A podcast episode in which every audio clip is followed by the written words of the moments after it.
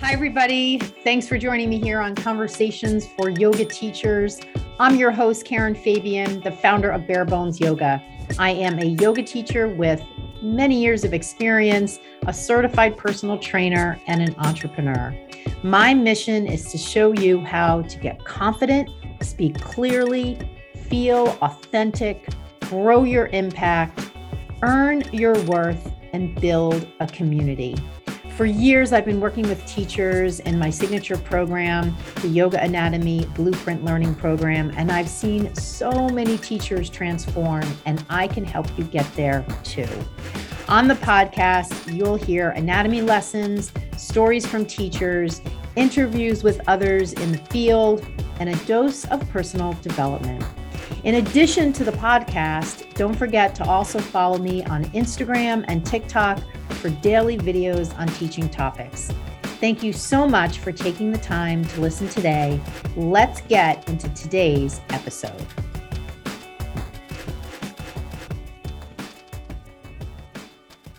Hi, everybody. Welcome to Conversations for Yoga Teachers. I'm your host, Karen Fabian, and this is episode 224. So today is an interview episode. I seem to have a lot of these at the start of the year. And I am recording this intro uh, just to give you some perspective. I'm recording this intro on January 28th, 2023. And this is a conversation I had uh, this week on Thursday, the night, uh, Thursday, the um, 26th. So you're listening to it sometime after January 30th. So we're just about done with the first month of the year, the new year. And I hope it's going well for you. I would love to know how your classes are going. So send me a DM on Instagram and let me know. Today's episode is really fun. I'm going to hold off on the how I met Larnie when uh, for when you listen to the actual episode, which I'll skip to in a moment, because it's a really fun story based on just something that a lot of us are doing these days. So I'll leave that for the actual episode.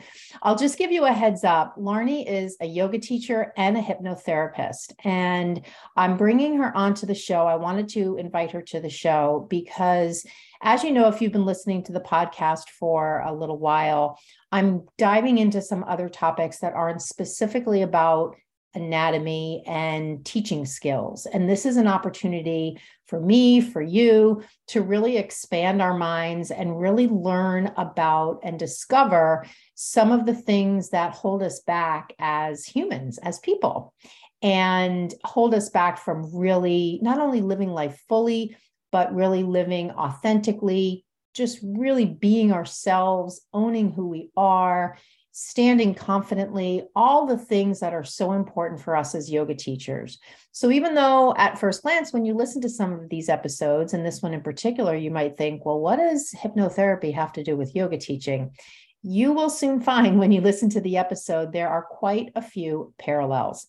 So, I want to scoot over to that episode uh, ASAP. I'm just going to uh, end just with a quick intro. Larnie is coming into us from Pittsburgh. She is a yoga teacher and a hypnotherapist. She'll also share a little bit more about what she does. And one final thing, I've been chatting with a couple of yoga teachers earlier this week who are feeling a little stuck around how to move past practicing with their classes. They're starting to get injured, they're starting to kind of run out of steam energetically, um, and they're not exactly sure how they can stop uh, practicing with their classes because they've created this sort of dependency. So, if you are in that situation, or even if you love practicing with your class and you're sort of curious about what would really be the reason for me to stop doing that. Um, that's another reason to get in touch with me. So I'll just leave it at that. If any of this resonates with you, send me a DM on Instagram and you can just say something about hearing it on this episode here. You're curious to find out more about how you can transition from uh, practicing with your class to just standing and walking around, kind of the walk and talk approach. So, with that, we are going to scoot over to that episode, my conversation with yoga teacher and hypnotherapist Larnie Wilson. I hope you enjoy this one. Hi, Larnie. Hello. How are you? I'm so good. How are you? Very good. It's wonderful to see you. Here we are doing our podcast together. It's so great. I'm so excited to uh, to have this conversation with you. Me too. Thank you so much for having me. Awesome. So, just for a little background for the listeners, I actually am so excited because Larnie is the first person on my podcast that I met on TikTok. And I'm really excited to say that because I love TikTok as a consumer of information. And um, of course, I share my videos on there. And I just love the idea of just the randomness of making a connection with somebody and actually in real life having like an ongoing conversation with them. So you're the first person that I have I have graduated from just having, you know, the person on my For You page to actually having them in real life. So, oh welcome. That's so awesome. I'm very honored. yes, yes. I mean, I really um, can thank, or we can thank the algorithm for for connecting us. Yeah. So, to kind of give a lead in to uh, what it was that brought you to my For You page. And for the listeners out there that do use TikTok, you know the terminology For You page. Uh, if you don't use TikTok, it's basically the part of TikTok that feeds you information based on your likes and videos that you've already viewed versus your own page, which is more curated based upon people you choose to follow. And so, about a month ago, I saw a video of these two college girls, which is so, it was such a bizarre video. And in the first like two seconds, it caught my attention because they were in their car eating takeout Chinese. However, they were talking about manifesting. And they were talking about it in this verbiage called lucky girl syndrome. And they were saying that all these really crazy, not so great things were happening to happening to them over this period of time. And they just kept saying, you know what? Despite that, everything always works out for me. And they just kept saying this mantra over and over again. And in the course of the video, they explained that lo and behold, after using this mantra for a number of weeks, a lot of things that didn't seem like they were working out oddly actually did work out in their favor. Things about roommates and dating and all this kind of stuff. And so, because I liked that video, the algorithm started feeding me other people talking about this lucky girl syndrome. And I had never heard the phrase but I was really familiar with the idea of manifesting more of what you want into your life. Mm-hmm. And I loved how, kind of, especially for the younger generation, they were kind of changing the moniker to be more in sync with their way of speaking and all of that. So that was how you came to my For You page because you had a video when you were specifically speaking about this, but mm-hmm. not from the college student eating Chinese food in the car perspective. you were speaking about it from your professional work and experience in helping people with mindset. And so mm-hmm. that's where I was like, ooh, not only do I love this topic, I really want to explore this more on my show. And I sent you the DM, and lo and behold, you responded in real life. You were a real person. Yes. And, and here you are on the show. So that's the lead in. And, you know, again, I, I think I shared this with you in our pre interview. Um, of course, my show is Conversations for Yoga Teachers. And of course, I talk a lot about teaching. Mm-hmm. Um, however, lately I've been really intrigued around other topics on a personal level that I really feel are just more humanistic topics at the human level, just improving health and wellness, improving mindset. So I'm sort of leaning more into, um, well, I'm leaning into sharing these topics like what we're going to talk about today on the show here. So I think for the most part, the listeners are yoga teachers. However, yoga teachers are people too. and, uh, you know, I think as I shared with you, um, you know, having a really healthy mindset is so important to being an effective yoga teacher. Matter of fact, I was just having a coaching call with one of the teachers in my program the other day, and she is having some worries and fears. And I won't go into all the detail about what the triggers are.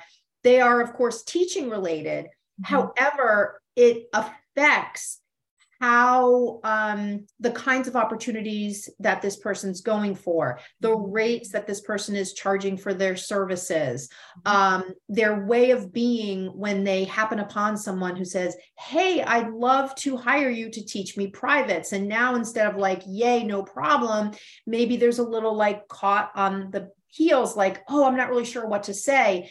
Mm-hmm. And, you know, I think the other thing that's interesting to me is so much of the languaging that I hear from teachers, even when it's something to me, which sounds awesome, like they just got asked to teach three more classes.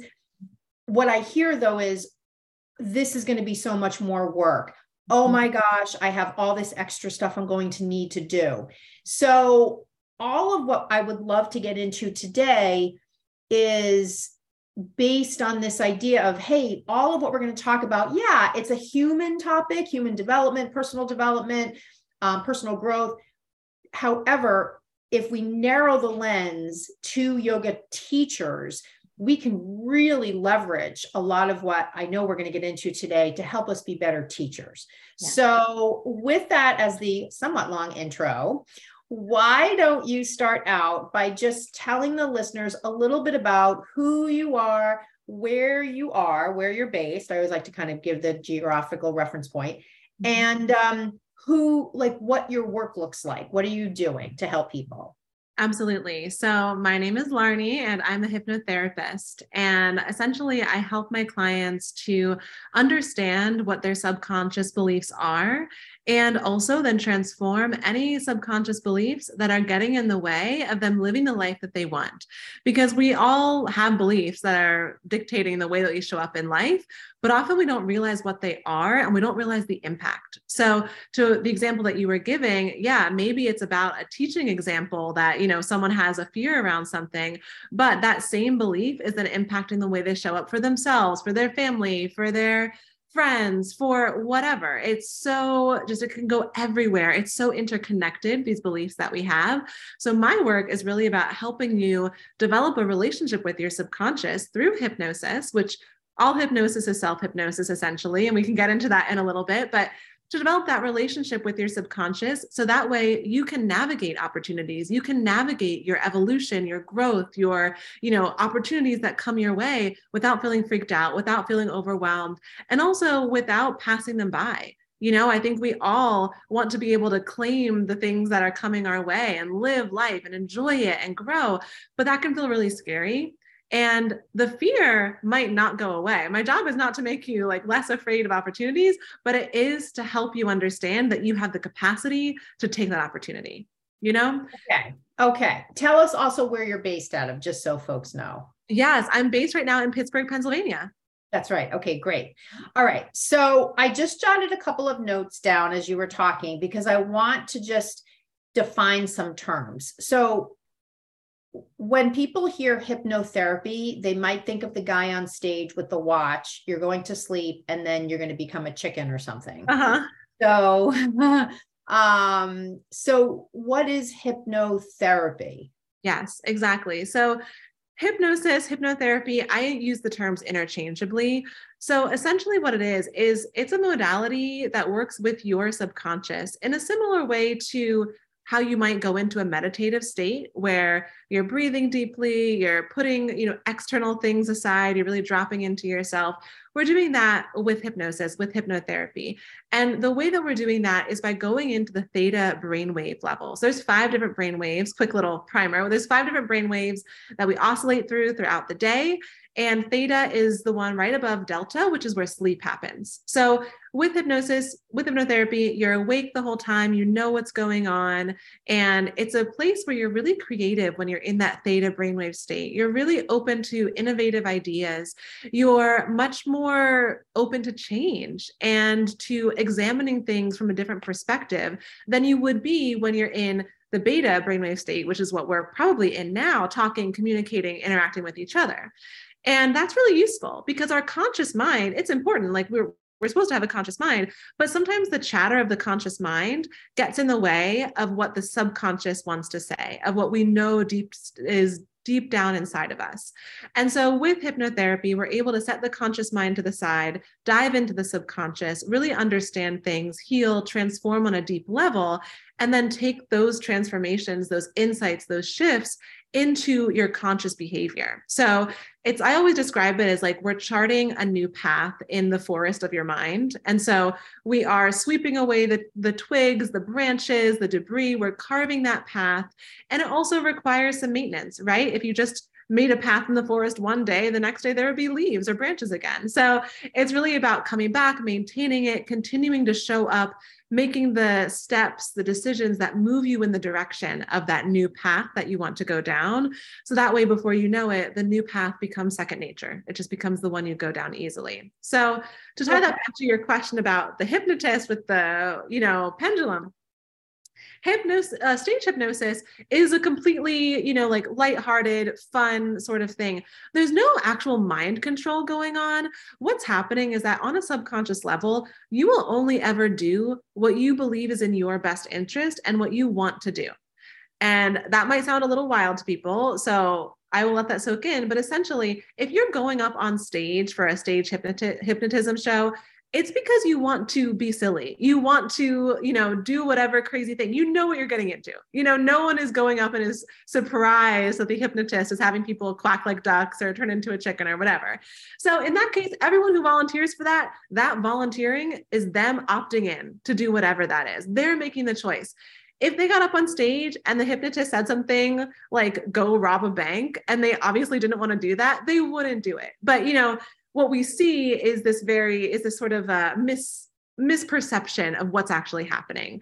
Fortunately, hypnotists are not in anybody's mind. I'm not in anyone's mind. You're in control the entire time. And I always like to stress that for clients or for listeners or whoever that this is really a process that you do with the support of someone you know like myself guiding you offering suggestions also reframing things or echoing things back to you. So that way you're not just in a you know like an echo chamber but you're able to receive that support to say oh i can make this connection. I can go in this direction. I can change this. But you're the one who's driving that change the whole time Okay, got it. All right. So I'm glad you made that distinction. And as you were describing, especially when you were talking about the theta waves, mm-hmm.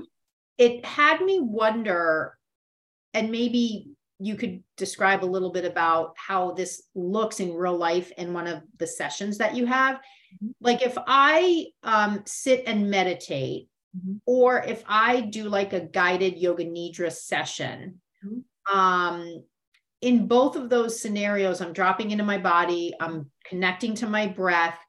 In the Yoga Nidra example, I might have someone uh, on YouTube, just audio, just speaking me through a process mm-hmm. of relaxing my body and maybe even dropping in some thoughts around, you know, what's your intention or your dharma, or whatever, anything like that. How is that different? And how do you know as a therapist that they're in that theta kind of place? Yeah, that's a great question. And honestly, meditation and hypnotherapy can be a very similar experience because in a session i am going to guide the client into a progressive relaxation in the same way that we might teaching a yoga class. I'm also trained as yoga oh, teacher right. well no um, but you know i'm going to lead people through a progressive relaxation to relax their body their mind. So all of that feels very similar and very familiar. And as far as i know and as far as i am concerned you could be getting into the theta brainwave state when you're doing a yoga nidra or when you're doing a meditation. But because we don't have that kind of codified system or measured system in yoga to know this is the brainwave state you're dropping into, we just don't know. You know, some people could be in alpha, which is a little bit higher up, some people could be in theta. Whereas with hypnosis, that's actually been, you know, tested to say, oh, people after this process are going into the theta brainwave state. And so that's how we know that we're getting there. And there's also, of course, signs that I would look for in someone's physical demeanor. If I'm on video with them, you know, relaxation that I can see happening. Uh, does their head fall towards their chest more? Is there some relaxing in the shoulders I can see? That kind of stuff that I know that they're dropping into that place. Got it. So, is there a specific protocol to get someone into a place where they're near or in this theta state where then you're kind of in session and then you can begin maybe with some guided like what happens then but is there a specific protocol that feels sort of similar to the client yeah, exactly. And I always like to say that from the moment we get on the call, we're really doing the hypnosis even before we drop into the theta brainwave state, even before we're officially, you know, going into that process. Because from the moment where we open up the call, we're talking about, okay, what do you want to focus on? And that's priming your subconscious for where we're going to go. So if someone is telling me that they're stressed or that they're, you know, nervous about being visible, about putting themselves out there, taking an opportunity, that's cueing to their subconscious, okay, this is important. Let's pay attention to that. So then once we go through the induction process, which is what I we call it in hypnosis of getting into that theta brainwave state, then the subconscious is already primed to go in that direction. So with my guidance of saying, okay, now let's bring to mind this or that or the other, it's much easier for them to just drop right into that and start going in that direction. Okay, got it. All right. So I'm sort of curious to know a little bit more about like at the ground level so so then what happens like let's take that example or let's take the example of a yoga teacher who is really nervous when they're teaching. They feel really self-conscious. They're sort of consumed by thoughts about themselves like how are people thinking about me? Or oh that person's judging me. Or oh there's a yoga teacher in my class and now i feel like he or she is judging my class because they're a teacher. Um, you know kind of all these thoughts about oh that person looks bored or whatever it is so mm-hmm. very inwardly focused so if someone were to come to you and say this is my experience pretty consistently of teaching i'm kind of getting to the point where i don't even enjoy it i'm thinking just dropping it but i've spent this money i got my you know i went through the training and I really do want to do it because I really know that I could love it, but I just feel like I can't get out of my own way. Mm-hmm. So, what would it look like? You take them through, you have this initial conversation. I share that's my state of mind, that's my quote unquote problem. Mm-hmm. So, then what do you do once I'm relaxed? What's happening then? Yes. So, a really important thing that we would also talk about before we get into that relaxed state is how do you want to feel? the feeling state is super important with hypnosis because that is what shortens the timeline between where you are and where you want to be. You can okay, stop, stop. Yeah. Say that again because that like just sort of blew my mind. yes. Okay. So the so, feeling the feeling so state you have, to, you have to say it. You have to identify it when you're conscious. Yes, exactly. We want to identify that first. And some people, they might say, I just don't know. I'm going to ask as many questions as I can to say, what would it feel like for you to go into that class and teach and not worry that someone was judging you? What would it feel like to be able to show up and, you know, feel good about your sequence? Like I would look for I would look for a way for them to describe to me what feeling they're seeking and what the okay. ultimate So let me yeah. let me just role play a little with you. So yeah. you would you would ask the question and I might say I would love to go in and really not care to a certain extent what anybody thinks of me. I would love to go in and be confident and know that I have something of value to offer and just offer it without any of these like attachments mm-hmm. to what anybody else thinks about it. I want to feel like I know what I'm doing, I can confidently share it, and however it lands, it lands. Mm-hmm. That's not my responsibility to make it be interpreted any particular way. Mm-hmm. Yes. And so then I would say, okay, well, what will change in your life as a result of you feeling confident and you being oh. able to go? Yes. Uh wow. Well, I could. I didn't know we were going to do role playing here, but I know. I love it. Um, well, oh my God, I would love teaching my classes. I would go in with just this feeling of ease. Like I would just feel like this backpack of weights that I'm wearing, I can just let that backpack go. This is like a real thing I've heard from people. That metaphor of the backpack, I, I hear that from teachers. Um, and I could just go into class and I could just teach like free of all of these thoughts and instead be focusing on them. So I would just be able to do that. And you know what? I would probably go after other teaching opportunities. I might even start charging, like right now, I'm only charging $60 for a private. I really feel like I should be charging at least $125 an hour, but I'm just afraid to do that. And I think I actually could start doing that. Yes. So that answer is perfect because that gives me so much information the confidence, the taking off the backpack, the charging more money. All of this is helping me. So that way, when we go into the session, I would probably bring up the image of the backpack and I would say, imagine that you're wearing that backpack. What's inside the backpack? Let's pull everything out. Let's look at everything inside the backpack. What do you want to keep in the backpack? What do you want to get rid of? And then we go through the process of like smashing whatever it is to pieces or, you know, dumping it in a dumpster or whatever, like getting rid of it and then putting something in the backpack that you want. And then we would do something that I call future pacing. That's just the language in the hypno world, which is to visualize yourself moving forward with that new and improved backpack. Imagine yourself charging that higher rate imagine yourself going into that class and being able to show up for your students focusing on them being able to give them specific cues or uh, you know adjustments that would help them deepen their practice. Make that really real and have the client start to get into the energy of that.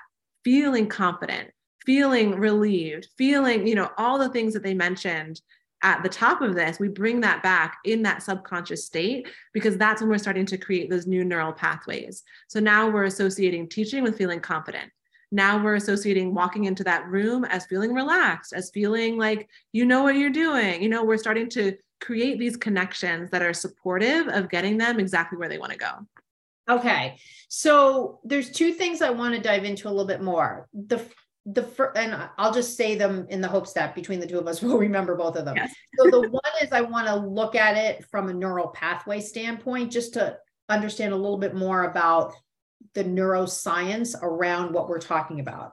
And then I also would love to talk a little bit more about in that little demo we just did, where's the beliefs in there? Like, what's the belief part? Is the belief part I'm sharing as a client all of these fears.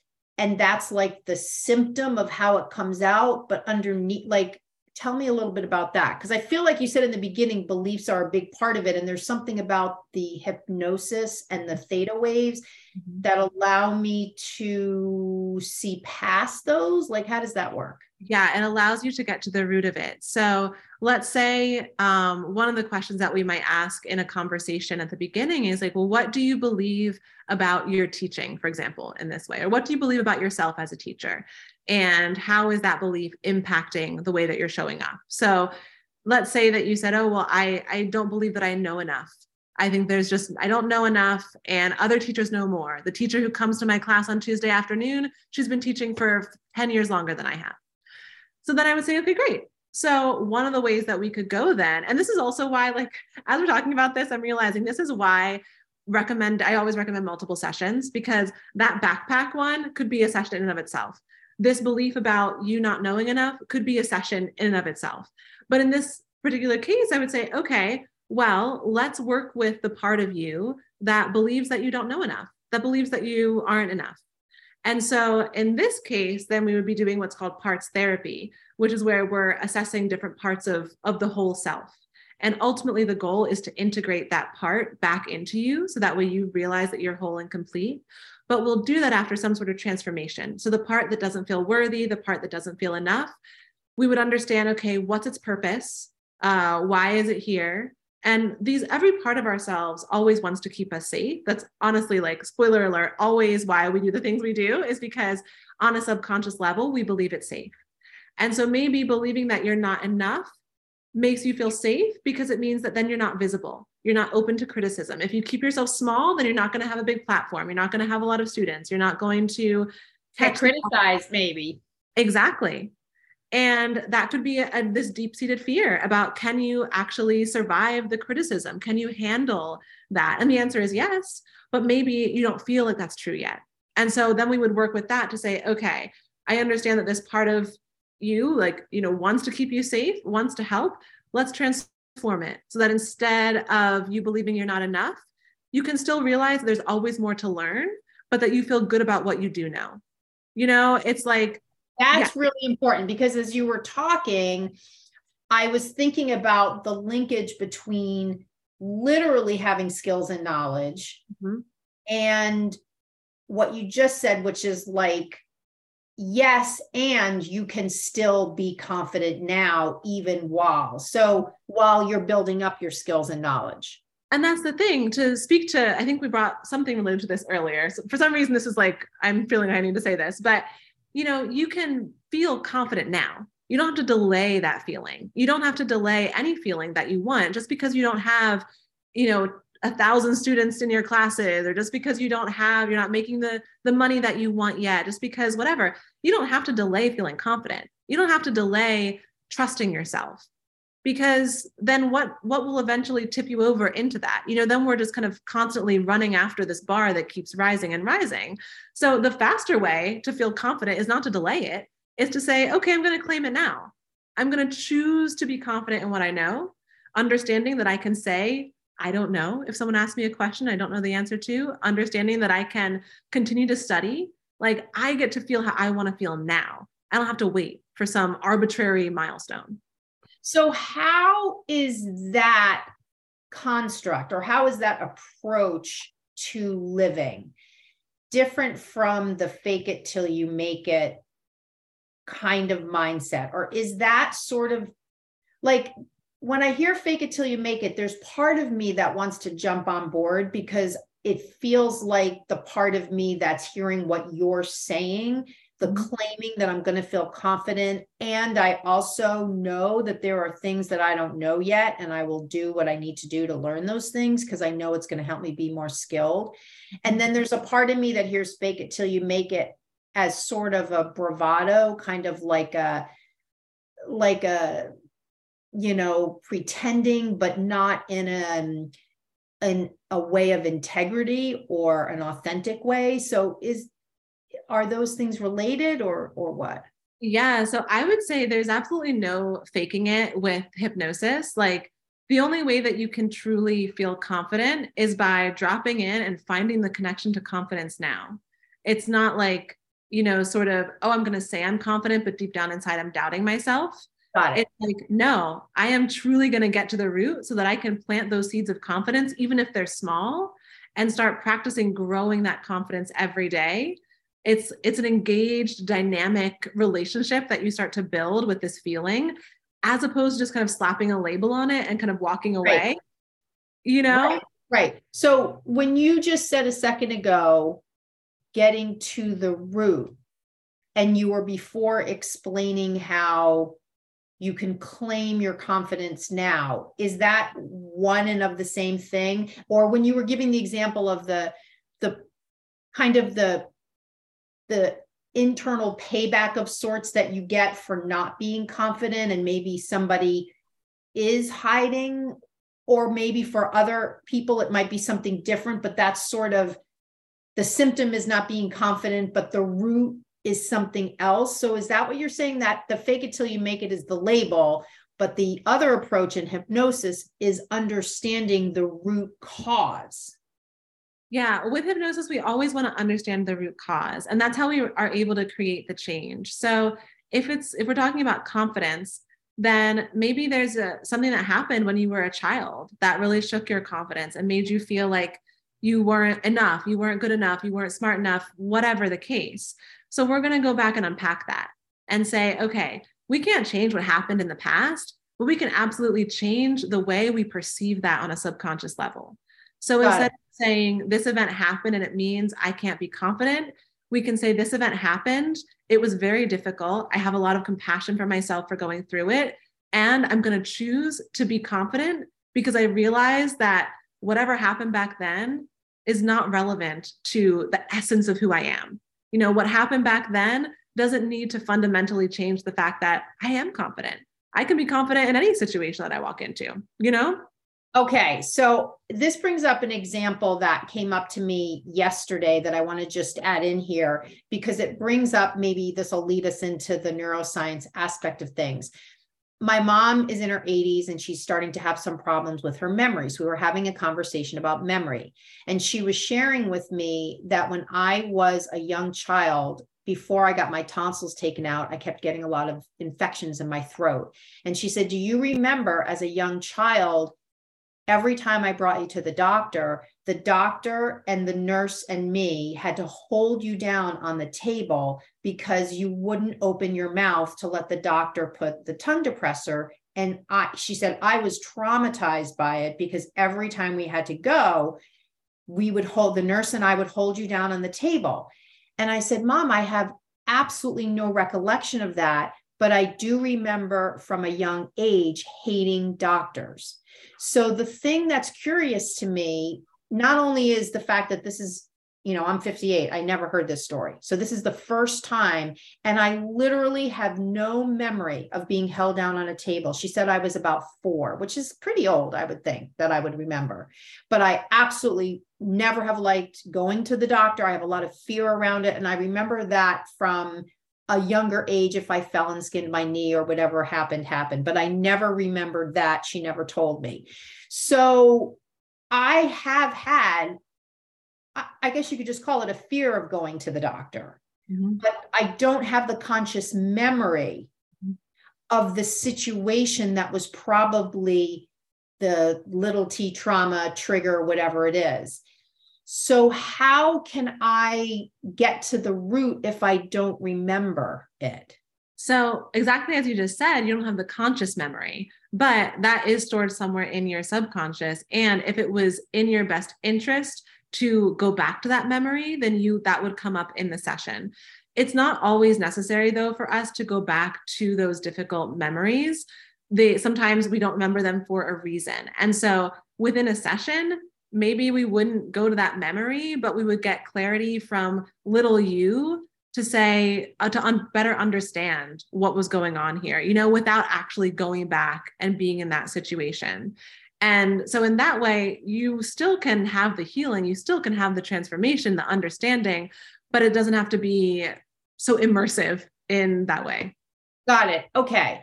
So, let's talk a little bit then about i mean we mentioned you mentioned theta which is brain waves so brain the study of the brain neuroscience we're now in kind of the academic arena here. Mm-hmm. Um, when you mentioned before about neural pathways, mm-hmm. let's talk a little bit about that because to me, it sort of sounds like there's wiring that may be a bit off.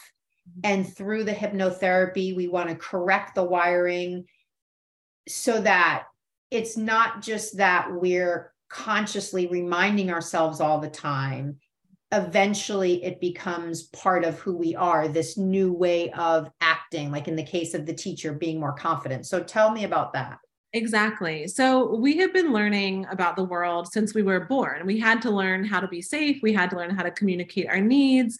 And the way that we learn that, I mean, the brain is amazing. It learns something and it says, oh, okay, if I do A, then B is the consequence. And so that is a really simple way of thinking about a neural pathway. I'm going to do A, I get B as a result. Now, all of these things that we learn and that we adopt as our beliefs are you know ingrained to some extent so that we don't have to keep questioning like oh do i need to look both ways before i cross the street no you just know. You just know when you get to the street you look both ways and then you go across. But that is something that we had to learn. The neural pathways are there. Same thing goes for relationships with how we feel that we can show up and be vulnerable or communicate with friends family people who are you know close to us people who we pass on the street all of those things. We're constantly learning that. And so as you were saying it's basically what you described is correct. Like there are beliefs that we have that are like okay if i make myself visible let's use the confident example. If i make myself visible that means i might be open to criticism. And if i'm open to criticism that means that i could be harmed. I could be attacked. I could be too vulnerable. But are and- these feelings based on real life times that that happened? So that's why the pathway is there? Exactly. So we have these experiences. Either someone tells it to us so it could be this is a lesson that your parent passed down to you about how to go through the world or it's a lived experience that then you you know took on for yourself and we're like oh okay now i understand the situation. Okay got it. So in the case of what you're doing then in the should i say hypnotic state is that yeah correct? so are you essentially trying to like if i have a thought in my mind that being in debt no matter for what, whether I'm buying something that's a consumer good or investing in my growth as a yoga teacher, if I have a thought that having debt means I'm a bad person or it's irresponsible, and let's say I had that thought because I was raised by someone who said, it's never good to put anything on a credit card, it's really irresponsible. Mm-hmm. If I go into hypnosis and we break down that belief, mm-hmm. do I essentially cut that pathway that A equals B, debt equals um, irresponsible? Yes, exactly. And so it might happen, just like you said, like cutting it, or it might be something that we start to create a different pathway and start to just kind of put our energy in the new pathway and kind of dissolve the old one. Yes. Mm-hmm. Yes. And I love that because one of the things that I find so interesting when I speak with yoga teachers is many times they, especially when you said A or B, they sort of have this A or B thought process. Well, there's either I'm really confident or I'm not confident. And and there's this digging the heels in without realizing there could be there could even be 20 more options, but let's just say one more option yeah. right? So that paradigm of either or um, becomes sort of part of this whole way of living where you kind of see mm-hmm. an A or a B and that's it. Mm-hmm.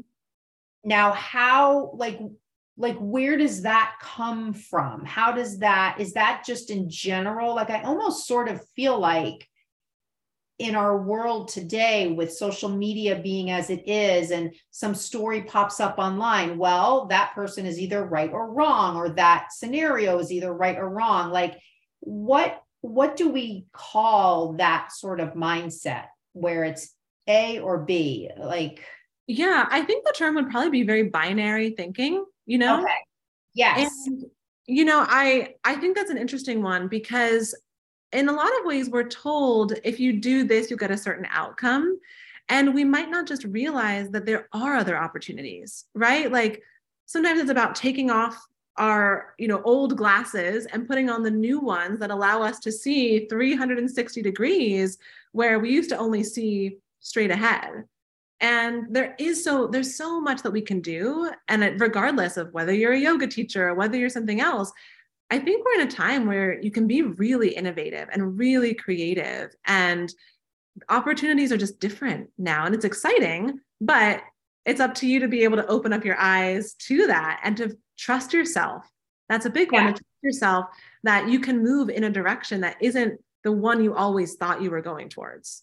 Right, right. I remember, and I don't know if this is an exercise you do with clients, I remember one time recently, I was in a coaching session with a group of entrepreneurs, and the coach was taking this person through kind of a what if exercise where the person was feeling like if they changed the direction of their business, all the clients they had would go away. And even though they really felt more drawn to this different direction and this different mission, they were very worried.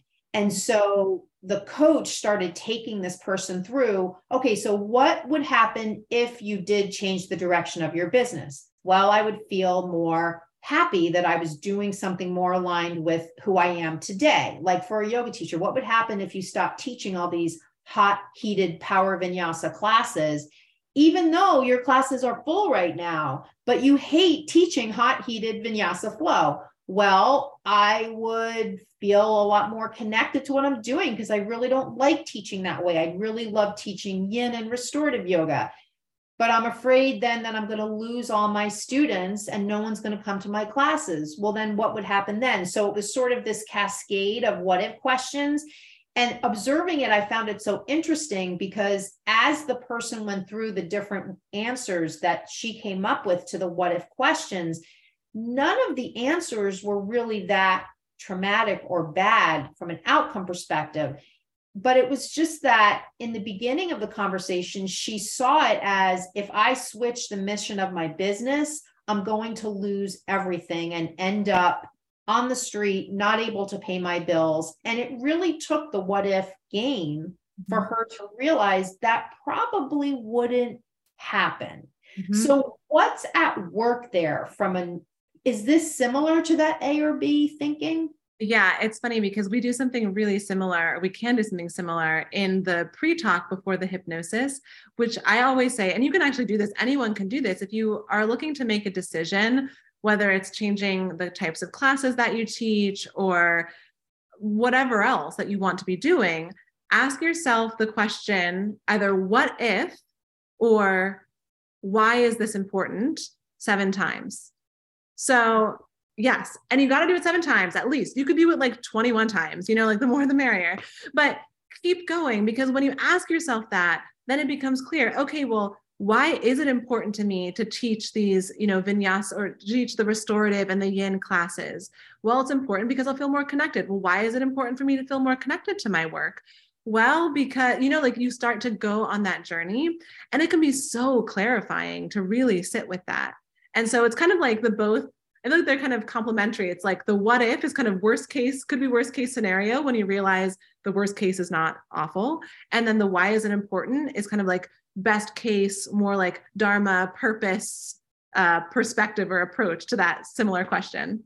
Yes. And you know, it bring it reminds me of, you know, I've heard in other situations um, this idea of asking really good questions of yourself, especially when you're feeling stuck or whatever it is, is such a great way to see your way out of a stuck place. It's more about asking yourself the question. So this mirrors what you're saying, right?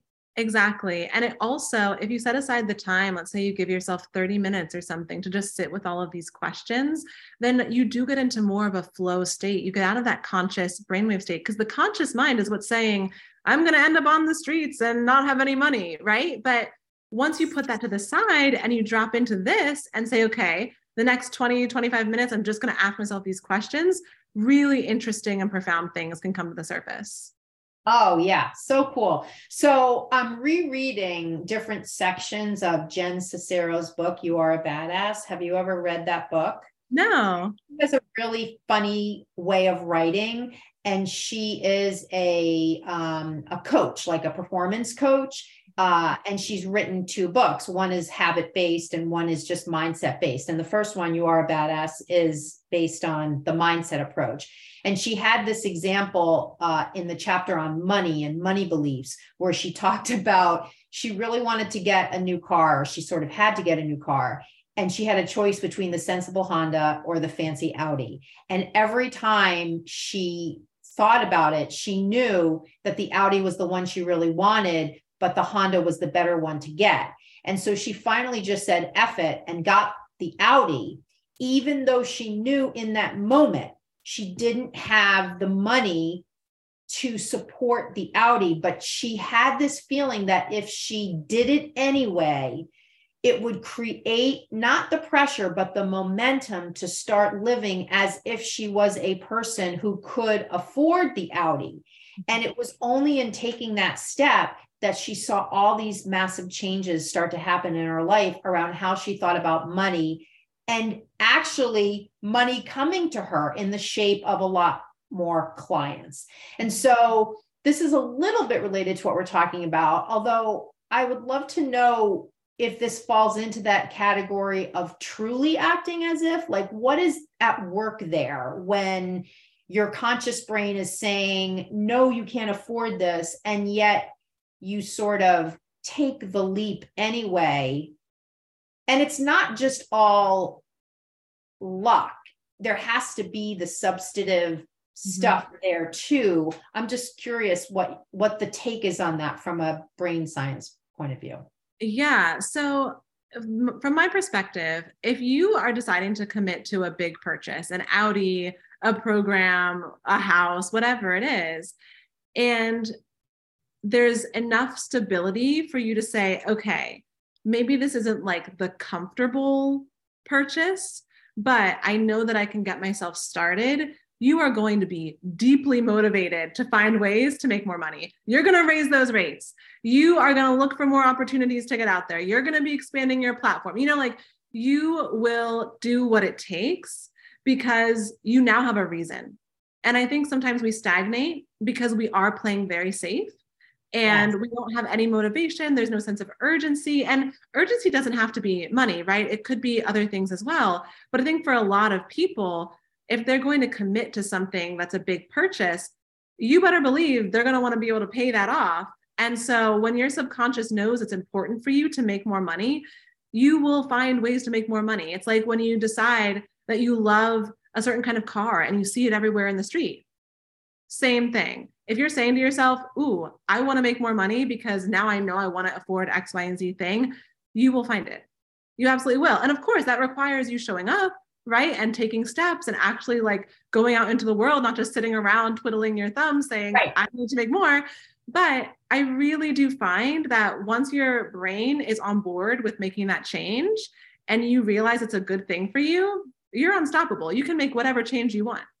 Right, right. Okay so that sort of leads me to you know kind of the the last piece here that i want to make sure i ask you about which is the main thing that connected me to you in the first place which is this idea of manifesting and lucky girl. And i want to just definitely take a few minutes and talk about this because i sort of feel like what we're talking about right now this this tangible consumer driven audi versus honda example is a good one to to look at as it relates to this idea of manifesting things into our lives. Mm-hmm. Um, I have, for the second year in a row, like we just started this year, 2023, this is the second year that I've been really diligent about on January 1st making a manifestation list. And last year I did pretty good. And interestingly, sort of like you say, around October, I took a look and I was like, holy shit, there's a bunch of stuff on here I haven't done. And I got to it so I could check them off the list. Mm-hmm. So having the list for me is helpful to keep me on track. But it's not just the list, mm-hmm. it's the doing. And that's kind of what you're saying. It's not just the, oh, I'm going to wing it and buy this car, or oh, I'm going to wing it and invest in this program. When you described you're going to start to do the things because you have a bigger why. Mm-hmm. I want to explore that a little more because I feel like people hear manifestation and they think it's sprinkling fairy dust all over everything. So, whether it's lucky girl syndrome, manifesting what you want into your life, what does that really mean to you? Yeah, to me, it means that you have a very clear desired outcome, a very clear goal, and are taking action steps to get there. So, there is, we could say that it's lucky. We could say that it's the universe. We could say that it's whatever, right? Like, but ultimately, it's about being clear about what you want, why you want it, and being committed to it. And that looks like how that, what that looks like in life is every day asking yourself, okay, well, what am I doing today to make this my reality? What am I doing today to feel the way that I want to feel, to trust myself more, to become more confident? And look, we're humans, right? Not every single day is going to be some powerhouse like checking off all the list. But when you can show up consistently in the direction that you want to go, you do move mountains. It might not happen overnight. Like, I think some people also assume that manifestation or lucky girl syndrome is just like poof, overnight, things change. And in a way, yeah, things do change overnight after many other nights of you showing up and putting in the work and trusting yourself and sticking to it and believing and all of those things. Like, change doesn't have to take a long time. It can happen quickly, but only when you're ready. Only when you are saying, okay, great, going to raise the rates now, going to show up differently, going to start teaching the new way, going to pitch this new workshop, going to, you know, whatever it is. That's how you manifest. You you were the one manifesting. It's not like it, it isn't some of it might be fairy dust, but a lot of it is you and the efforts that you take and the self belief that you have that you can have what you want. Yeah, no, I love that. And, you know, it, it sort of has me thinking because um, I've recently been really loving on Netflix. There's this series called Break Point, and it's a breakdown of the Australian Open last year. And every episode is a deep dive into two players in the Australian Open last year working with their coaches to prepare to play. And since the Australian Open is multiple matches that you play, hopefully to, to the finals, it takes the viewer through a series of one player's experience behind the scenes in tennis. And because tennis is a solo sport, from a mindset perspective, you're all there is. Yes, you may have a posse of people, a physiotherapist and a sports psychologist and stuff, but what's fascinating to me, if you take out the tennis and you just look at the mindset, how each one of these players manages their mindset. And it has me wondering, you know, just like you say, even if you're doing, I mean, these are players who have elite sports psychologists working with them, working on their mindset every day, just like they're working on their muscle building and their nutrition and their tennis techniques. Mm-hmm. And sometimes those players don't make it to the finals, right? Or they make it to the finals and they lose. So, how do you reconcile when you're doing the work and you don't get the outcome? How do you not just say, screw it, this is all hogwash? Like, how do you, you know, kind of reconcile that? It's almost like when you eat well and then maybe you have some other metric, whether it's how you feel in your clothing or whatever, and you're not seeing the results you want, and you're tempted to just go back, oh, this isn't working. So, how do you reconcile that in your own mind to stay on track? Yeah, I would say remind yourself what it is that you want, why it is that you want it. And remember that our timeline that we have in our minds might not be the timeline that things happen. Ah, yeah. There, there's this um, sort of urgency that everyone has now, I think, with the immediacy in which we can get packages delivered and we can have like food come to our door. And like everyone wants everything right now which is great like want it now. And also realize that it might be happening at a different pace than you expect. And that's okay yeah. Yeah i think that's true and it's kind of funny because before this um, chat with you here i got two amazon packages delivered and I've actually taken to ordering things on Amazon and deleting the delivery things when they come into my email box that tell me when they're going to come. And I just have faith that they're going to eventually come. And when they do come, I have this nice feeling of like getting a present, even though it's something that I ordered, mm-hmm. but I don't track anymore like I used to when exactly it's going to show up.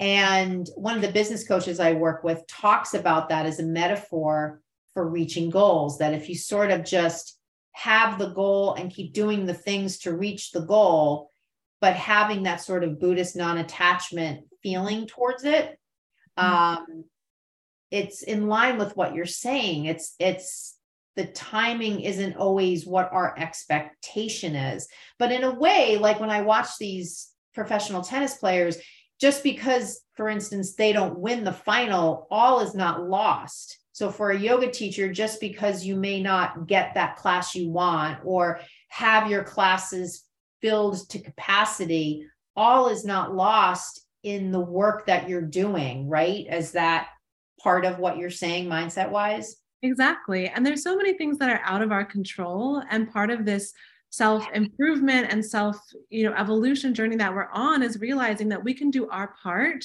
and also, we're working in concert with everything else that's going on around us. Yes. And I love that you said that because when you think about teaching, like we can't make people show up to our classes. We can't wave a magic wand and make them never get hurt in our classes. And that in particular is something that I hear a lot that people are afraid that people will get hurt in their classes when in fact those folks are there of their own free will without you knowing much about them.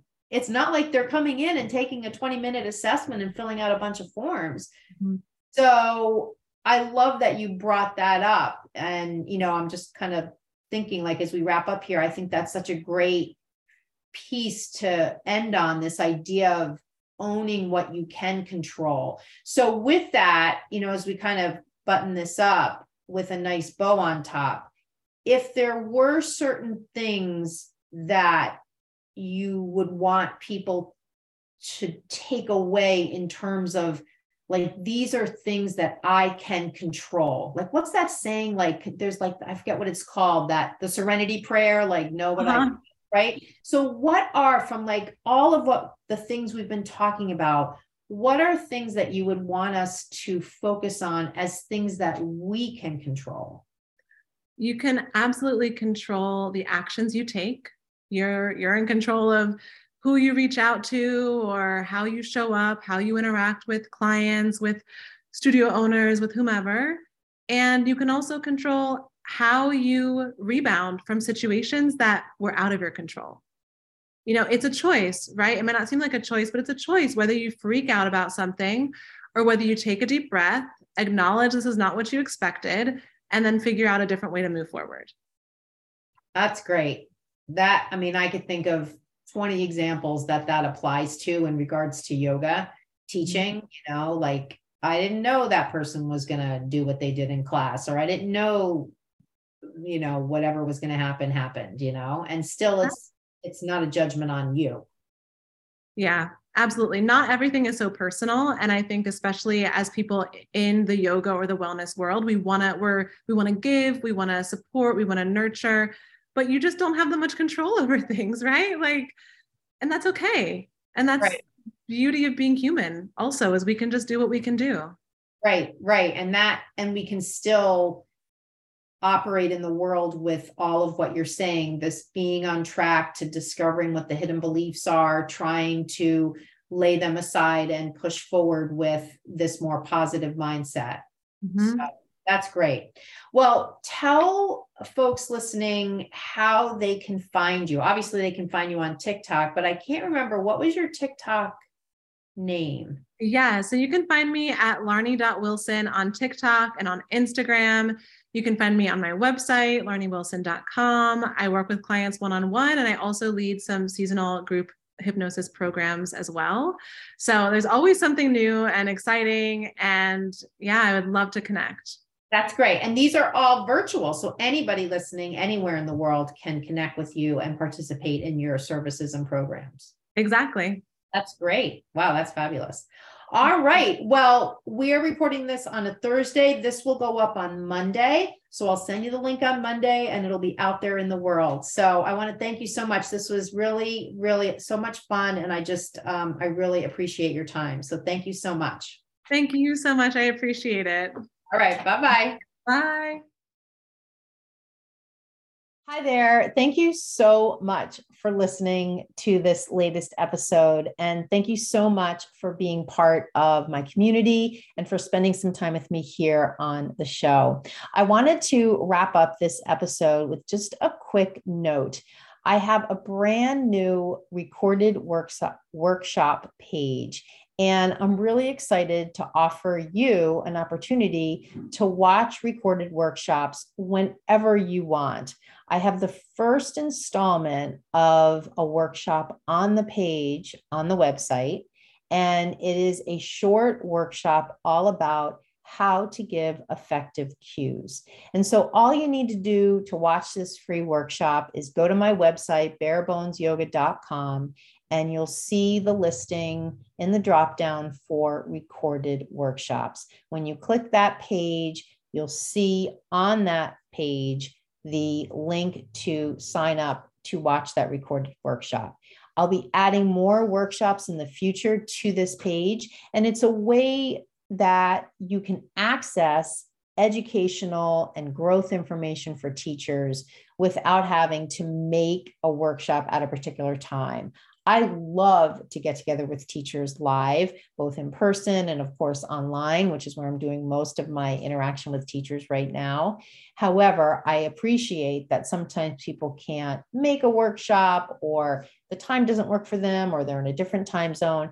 So I want you to know that this page can be a resource for you so that as you're out there and you have questions about different things, or you have maybe a half an hour, or 45 minutes that you want to devote to your continuing education as a teacher, you can just go to my website, pull up this recorded workshops page, and there will be resources there for you to take a look at. And all of the workshops that I share are all designed at number one, giving you information, and number two, giving you the skills that come from getting that information. It doesn't do you any good if I'm just giving you information on anatomy. If I don't show you how you can use it in your teaching to grow as a teacher, to grow your impact, then it's really not very useful. So, all my workshops will have that dual focus sharing a little bit, and then showing you how to apply it. So I hope you'll check that out. If you have any questions or feedback, definitely let me know. Just send me an email, Karen at barebonesyoga.com. Thank you so much for listening to the show, and I look forward to hearing from you. Namaste.